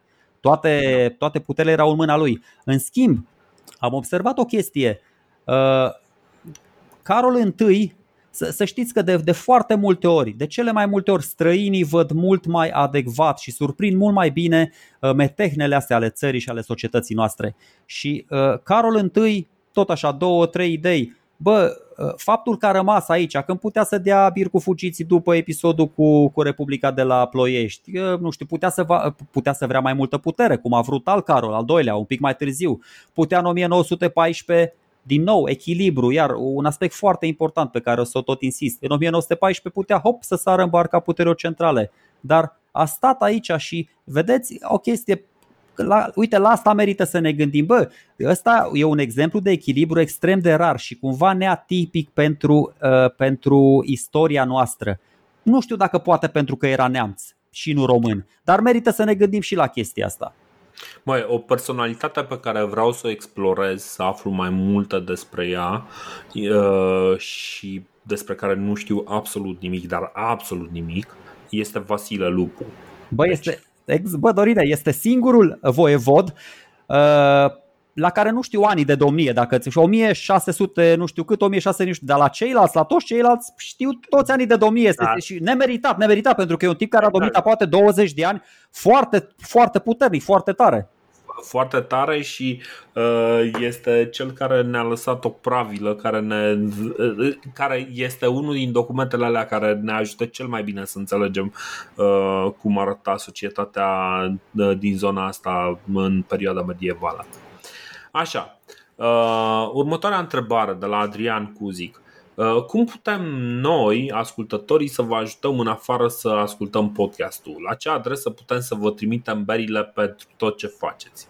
Uh, să știi că avem o mare problemă și în general ezităm în a, în a vă cere în mod direct ajutorul Pentru că e, știi cum e, e de partea noastră este o plăcere, dar nu am dorit să devină o obligație. Uh, chiar dacă noi dorim să facem lucrul ăsta pe termen lung și să-l facem bine. Acum, uh, noi am pus deocamdată un uh, buton de PayPal pe pagina podcastdeistorie.ro Ne-am gândit și încă ne gândim dacă să facem o pagină de Patreon pentru podcast. Poate la un moment dat chiar o să facem, o să căutăm niște sponsori în măsura în care acei sponsori ar putea să ne permită nouă să facem în continuare programul pe care voi vreți să-l ascultați, fără interferențe, fără agenda, uh, stabilită de altcineva și fără, uh, fără altceva decât lucruri pozitive pentru uh, voi cei care ascultați. Nu știm exact cum se va face lucrul ăsta. E clar că în următorii ani aceasta va fi o temă care ne va preocupa pe termen lung și uh, dar deocamdată astăzi în momentul ăsta cel mai bun lucru pe care puteți să-l faceți și pe care nu știu dacă l-am cerut uh, este să uh, puneți un review pe, în aplicația voastră în care ascultați podcastul să spuneți acolo părerea voastră despre podcast, să afle și ceilalți din jurul vostru despre el, să-l dați la cei din jurul vostru și uh, dacă vă place, dacă cilor le va place, uh, ne vom strânge împreună și vom avea poate mai multe discuții cu mai mulți oameni la următorul episod de genul ăsta. Uh, deci, deocamdată ăsta e singurul lucru pe care îl puteți face, dar poate în curând o să găsim și alte modalități, ne vom gândi, vom lua în considerare. Mie îmi vine în minte alt uh, principiu istoric. Băi, când uh, investești în ceva, vrei să deții controlul uh, chestiei respective. Ce încerc să spun?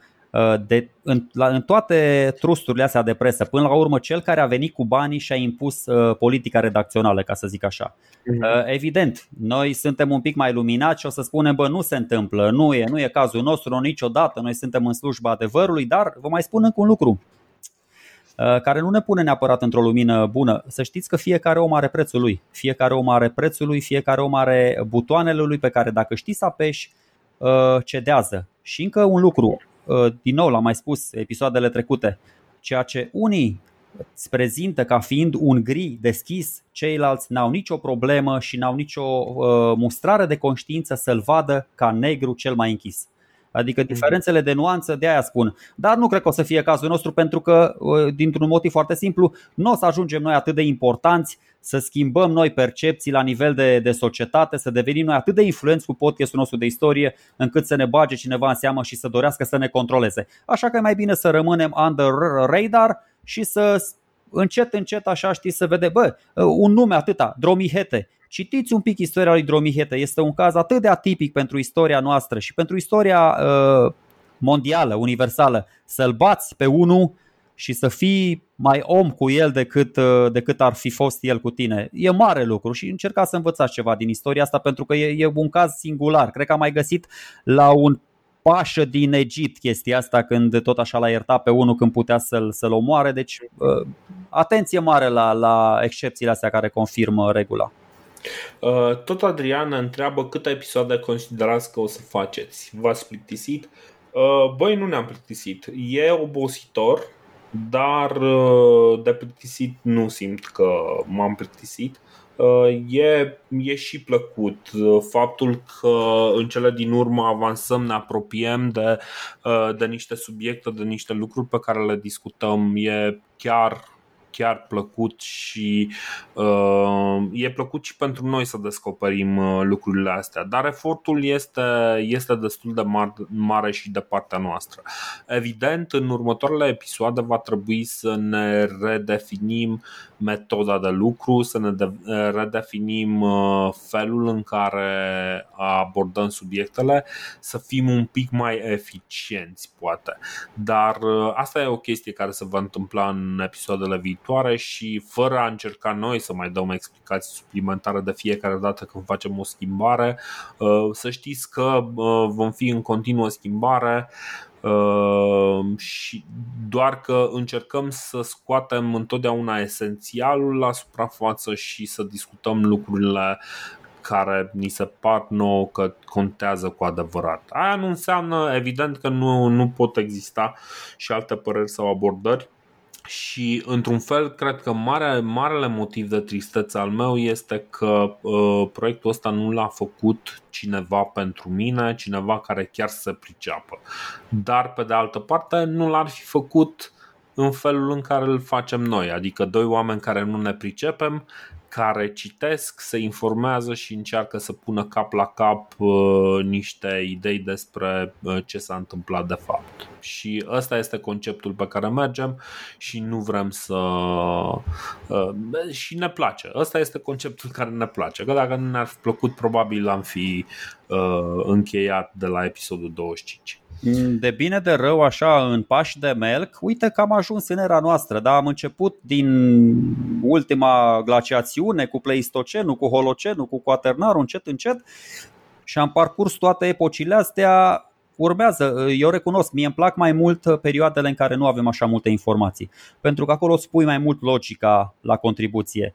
Tentația în celelalte, că și tu spuneai de multe ori, perioada asta a Republicii Romane este cel mai bine documentată, perioada asta a Imperiului Roman este cel mai bine documentat. Bă, s-ar putea să fie bine, dar s-ar putea să fie și rău, pentru că nu te mai lasă să gândești. Au venit toți istorici aia dinaintea ta, de la Mommsen la Gibbon, la Goldsworthy, toți care au reinterpretat sursele primare, slavă Domnului că noi citim sursele primare, eu nici nu prea citesc pe ăștia, în afară de Mommsen nu i-am citit și atunci nu mai filtrez încă o părere, încă o părere, că v-am mai spus de prostia asta pe care am făcut-o, nu o prostie. Între 20 și 25 de ani eu n-am citit nicio carte. Pentru că mă speriasem, adică devenisem și eu și nihilist și existențialist, îl citeam pe Nietzsche, ok, gata, bă, ceea ce nu te omoară te face mai puternic. Îl citeam pe Sartre, gata, veneam cu niște filozofii. Îl citeam pe Schopenhauer, nu eram în stare să am exact spiritul ăsta critic de care spune Dorin. Și atunci am zis, bă, stai un pic să mă maturizez, stai un pic să acumulez o inteligență din asta, nu știu, și emoțională și socială, în așa fel încât să înțeleg și jocul cu măgere de sticlă și narcis și gură de aur și un veac de singurătate, nu să mă duc așa la dus, să mă las dus într-un realism magic de unde să nu mai ies. De aia e foarte important. Și istoria. Istoria trebuie citită cu o minte destul de coaptă. Uh, uh, de aia o să observați multe diferențe și eu tot spun chestia asta între istoria pe care ați învățat-o în școală cu o minte crudă și istoria pe care uh, vă reamintim noi acum cu o minte ceva mai coaptă. Da. Da, da, da, da, exact. Și până la urmă asta încercăm și noi să stimulăm gândirea critică și uh, până la urmă să vă deschidem apetitul pentru a afla mai mult și să vă aruncați în, uh, în a descoperi uh, și voi mai multe surse. Acum, Uh, mai este un lucru pe care poate o să-l schimbăm în uh, viitor. În general am cam spus de unde cităm, că cităm din uh, Suetonius, că cităm din nu știu care, dar nu am pus foarte multe sinteze, foarte multe cărți. În general încercăm să pomenim în podcast cam ce din ce cărți cităm sau ce cărți am mai citit pe subiect. Pe viitor poate că o să încercăm să ținem, hai să zicem, din era noastră să încercăm să ținem o listă de cărți pe care le-am citit și pe care le-am folosit în documentare, deși probabil că nu o să putem rezuma toate sursele pentru că internetul e mare, slavă Domnului și se poate citi mult mai mult decât, uh, decât am putea să strângem noi într-o listă. Dar măcar o listă modestă de uh, recomandări o să putem să facem. Să vedem dacă ne amintim și dacă o să reușim să ne ținem de, uh, de lucrul ăsta. Uh, bun, și acum, ok, pentru că am ajuns cumva la final și știu că și, și Sergiu mai are și alte treburi în seara asta de, de făcut, Uh, mai sunt câteva idei și o să încep cu, cu o poveste pe care tot s-a ferit uh, Sergiu să, să o spună, dar o să spun eu acum. Cred că am mai zis-o și înainte, dar hai să, să o mai spun. Uh, probabil cel mai mult am învățat în momentul în care am ajuns la episodul cu cultura Hamangia și a fost un moment în care Sergiu a venit și a citat cam lucrurile pe care le găsești în momentul în care cauți cultura Hamangia pe Google. Uh, există un text de undeva la vreo 4 sau 5 paragrafe în care mm, sunt enumerate cele mai, nu chiar cele mai mari, dar unele din cele mai mari gogomănii posibile. Uh, Sergiu, în efortul lui de documentare, văzând că textul respectiv este repetat din nou și din nou și din nou și din nou, a început să vorbească despre el în, uh, în momentul în care înregistram podcastul. Și atunci l-am lăsat pe Sergiu să vorbească și am spus, bă, nu mai zici chestii de genul ăsta niciodată în podcast, că nu se face așa Uh, și cumva uh, aici să nu vă închipuiți că e o chestie în care zic băi uite Sergiu nu e capabil să se documenteze. Nu e vorba de asta. Uh, E o greșeală pe care și eu o făcusem inițial. Și eu mă uitasem pe sursele respective Și eu începusem să iau notiță din sursele respective. Capacitatea de analiză critică este un lucru foarte dificil de obținut și cred că după momentul respectiv ne-a mai luat evident câteva episoade să ne învățăm lecția de acolo, dar cred că am început să învățăm lecția și cred că am început să, să căutăm informația, să vedem ce interpretau au alții dar să ne emitem noi propriile, uh, propriile uh, interpretări. Și ăsta este motivul pentru care sunt mândru, de exemplu, de episoadele pe care le-am văzut, uh, le-am făcut despre Dacia sau, mă rog, Dacii de sub uh, Burebista, pentru că acolo, cred, s-a văzut că în ciuda lipsei de informație am pus cap la cap o poveste care nouă cel puțin ni se pare că are sens și care este o poveste ce merită spusă. Și cam asta este. Păi, eu îmi fac mea culpa, mea culpa pentru episodul ăla, chiar dacă este off the record. Uh, și îți spun doar uh, niște personaje cu un ego foarte exacerbat, așa nu își dau seama când au greșit și na, eu chiar îi mulțumesc lui Dorin pentru observație, mai ales că a fost o observație foarte elegant făcută, n-a fost din aia, bă, retardatule, pana mea, nimic nu știi ce ai citit și tu pe acolo. Adică nu, a fost, plus că era foarte azlie, nu știu, cu 11 cm, 11 metri, deci chiar m-a furat, adică m-au furat niște comparații pe acolo cu piramida, am zis, bă mâncați aș chiar așa o fi, ia să-l pun pe ăsta în vârful piramidei și mi-am permis, doar că mi-am permis, una era pe greșeala mea, greșeala mea nu e că am spus-o în podcast, de, de greșeala mea a fost că am spus-o în, în podcast ca și cum ar fi adevărată, că dacă spunea că bă, e o ipoteză de lucru super simpatică, gen, că încă o dată am mai spus chestia asta, bă, Daniel Roxin nu e băiat uh, prost. Dacă el nu s-ar duce până în pânzele albe cu teoriile alea ale lui, uh, lumea l-ar lua în seamă. Dar tu când te duci la o masă de oameni serioși îmbrăcați toți la costum și tu vii în Adidas și în tricou, bă, dacă nu ești Elon Musk, nu prea te bagă ea în seamă. De a zic, el face și niște, uh, nu știu, aroganțe din astea idiote și merge cu niște una ar fi, bă, uite, avem o mică suspiciune aici, avem o mică suspiciune, avem aici și din 10 suspiciuni lumea, lumea bună, lumea academică începe să-și pună mai multe întrebări și poate, dar dacă el îi enervează pe toți din prima și spune, nu bă, Atlanți, nu, pelași, aici au trăit ce, toate prostiile alea, normal că ai așa un instinct de respingere și zici, bă, nu vreau să mă asociez cu tipul ăsta, că stai dubios și naiba, adică am și eu de pierdut din asocierea cu el. Mm-hmm. Bine, uh, asta, asta în primul rând, dar cred că esența, iarăși, deci chiar dacă știu că pentru tine e o chestie care e foarte personală episodul ăla, dar uh, nu o lua atât de personal pentru că cred că s-ar fi putut întâmpla oricui. Și pentru mine a fost o lecție foarte bună pentru că după aceea am fost și eu mult mai atent la calitatea surselor pe care, pe care le citez și cred că primul lucru pe care am început să-l fac a fost în momentul în care citesc pe cineva, ă, mai ales într-o zonă de asta mai neguroasă așa, încerc să-i caut în primul rând criticii și cei care încearcă să demonteze teoriile respectivilor, cumva încercând să caut, ok, omul ăsta zice XY. Hai că nu, nu suspectez că este rău intenționat, dar poate pur și simplu nu este suficient de capabil sau este mult prea îndrăgostit cu o teorie. Mm, lecția, uh, lecția mea a fost una și mai, uh, mă rog, mai, mai simplă până la urmă Bă, deci acum trei ani jumate când am dat kick-ul ăla, bă, am învățat să citesc tot timpul sursa. Că dacă eu greșesc, să, mă, să nu pice măgăreața pe mine. Zic, uite bă ce zicea Plutar, uite ce zicea Suetonius. Bă, dacă ăsta minte, mint și eu. Nu, așa cum ziceau și alții, așa cum zicea și Plutar. Bă, eu nu prea știu ce să zic de chestia asta, dar și Strabon, de că mai zicea Strabon că au a primit el. Mhm. Veneau niște prieteni de-ai lui de prin zona temperată, tropicală, pe unde nu se putea merge. Dar asta spun, puțin, da, cum zici și tu, puțin spirit critic, nu, încă te mai uiți pe la o sursă, pe la a doua, pe la a treia, deși să vedeți că acum, bă, și poți să te uiți și pe cinci surse, nu mai acum cu cele trei surse din care un jurnalist își ia informația și se asigură că e, e credibilă. Că și cinci surse te, te pot minți. Dar cred că cel mai sănătos e să specific sursa, nu neapărat o sursă primară. Poți să zici, bă, uite, am citit că noi am citit, noi am citat și cărți care au apărut pe CIMEC, cărți din astea. Da, eu am citit, am citat și magazinul istoric, o, o revistă care mi se pare onorabilă, adică na, am citit-o și mi se pare informații de, decente în ea.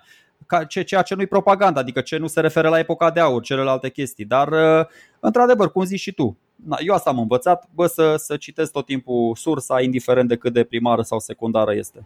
Da, da, da. No. Și uh, practic o să încercăm să, să aducem informație cât mai, cât mai ok. Altfel, uh, Cam asta este. Mulțumim celor care ne-au pus întrebări, mulțumim și celor care ne ascultă ca, ca, un, uh, ca niște oameni care sunt din uh, minoritatea uh, tăcută și care acceptă, adică până la urmă ei sunt cei care, care ne țin aici să continuăm, să facem următorul episod și următorul episod pentru că cuiva este util.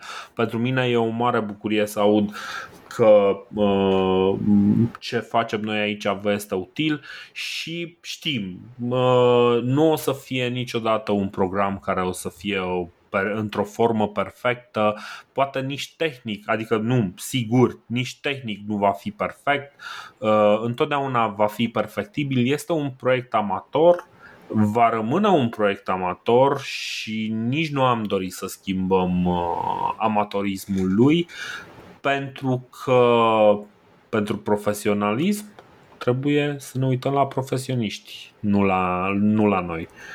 Cam asta este. Mulțumim mult, avem 100 de episoade, suntem super mândri de, de lucrul ăsta și uh, Uh, da, o să avem și un episod 100B pentru că vrem un episod care va fi și el la rândul lui special.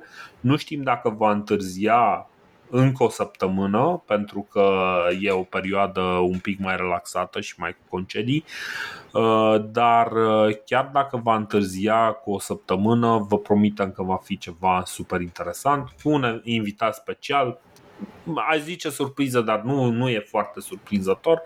Dar cred că tema va fi foarte interesantă și uh, de-abia aștept să-l, să-l înregistrăm. Mulțumim, mulțumim și cu plăcere. Mulțumim celor care ne ascultă și cu plăcere celor care ne mulțumesc că, că facem ceea ce facem. Deci, da. Exact, exact. Și nu uitați, dacă vreți să ne ajutați, dați vestea mai departe. Cam, cam atâta este ce, singurul lucru pe care puteți să-l faceți deocamdată. Mulțumim! Ceau! Salutare!